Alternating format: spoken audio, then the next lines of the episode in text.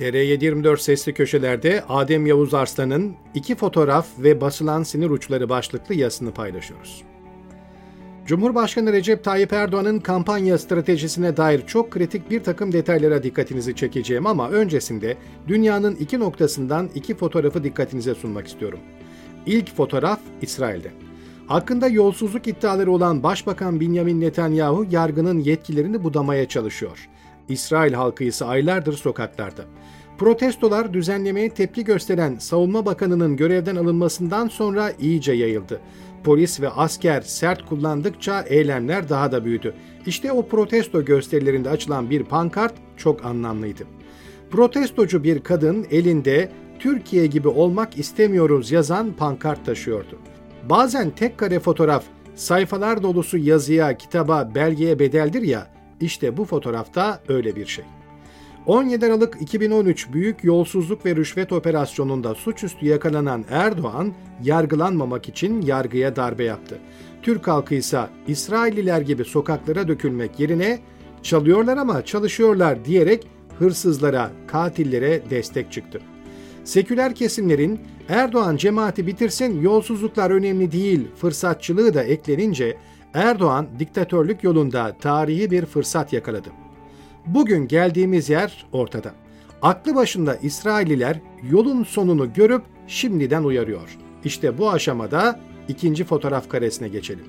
Salı günü Beyaz Saray'da yapılan günlük basın briefinginde Beyaz Saray Ulusal Güvenlik Konseyi Stratejik İletişim Koordinatörü John Kirby'ye Türkiye'nin Dünya Demokrasi Zirvesi'ne neden davet edilmediği soruldu. Amerikalı diplomatlar muhataplarını sert eleştireceklerse önce yavaştan bir iltifat geçerler. Kirby de öyle yaptı. Önce Türkiye'nin ne kadar önemli bir NATO müttefiki olduğunu anlattı ve ardından Türkiye'nin insan haklarına, hukukun üstünlüğüne ve medya özgürlüğüne saygı duymadığı için davet edilmediğini söyledi.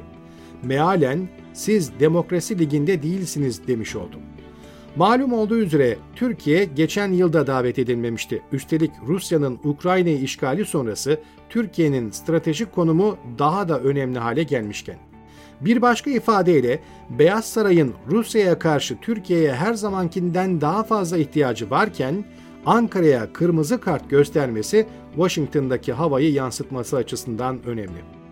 Türkiye ile ilgili negatif hava sadece İsrail ya da Amerika ile sınırlı değil. Dünyanın tüm demokratik ülkelerinde Erdoğan yönetimine ve diktatörlük uygulamalarına büyük tepki var.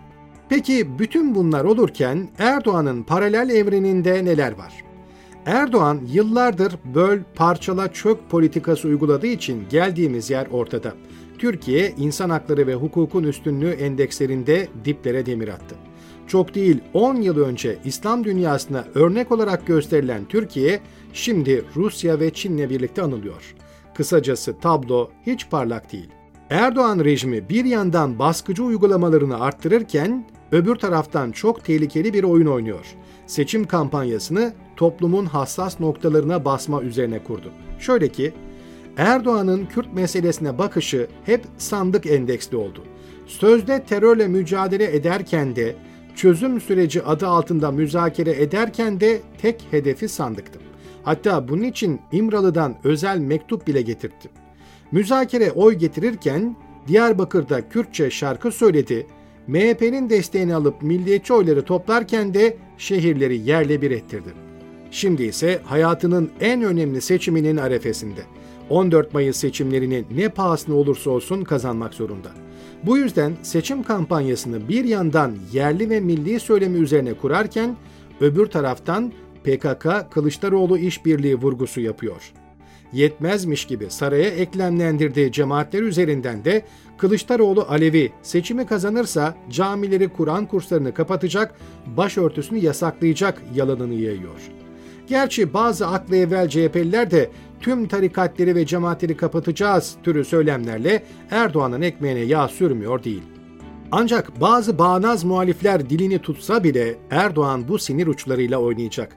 Düşünsenize depremzedelerle iftar yaparken bile muhalefetin teröristlerle işbirliği yaptığından bahsettim. Şehit tabutuna kolunu koyup miting yapmaktan çekinmeyen Erdoğan yarın ihtiyaç duyarsa Suriye'ye 3 adam gönderip bu tarafa 5 füze attırır, savaş sebebi çıkarırım diyen sır küpü Hakan Fidan'la yeni planların uygulamaya koymaktan imtina etmeyecek. Sonuçta bu ülke insanı Erdoğan'ın koltuğu bırakmamak için kan dökebildiğini en acı şekilde yaşayarak gördüm.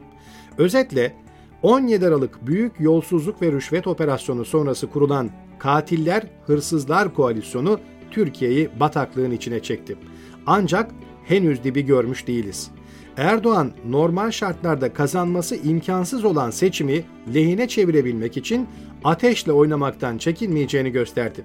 Bir yandan el altından Kılıçdaroğlu'nun Aleviliğini kaşırken öbür taraftan açıkça PKK ile işbirliği suçlamasını yapıyorlar. Sosyal medya platformları, WhatsApp ve Telegram grupları insanlık suçu sayılabilecek yazılarla dolu. Batılı tasvir etmek istemediğim için alıntılamayacağım. Saray ve yancıları dikkate almayacaktır ama biz yine de uyaralım. Oynadığınız sinir uçları size seçim kazandırabilir ama kırılan fay hatları üzerine bir şey bina etmek mümkün olmaz. Bir uyarı da muhaliflere. 14 Mayıs cehennemin kapılarını kapatmak için son şans. Unutulmamalı ki Erdoğan bu seçimi kazanamaz ama muhalefet kaybedebilir.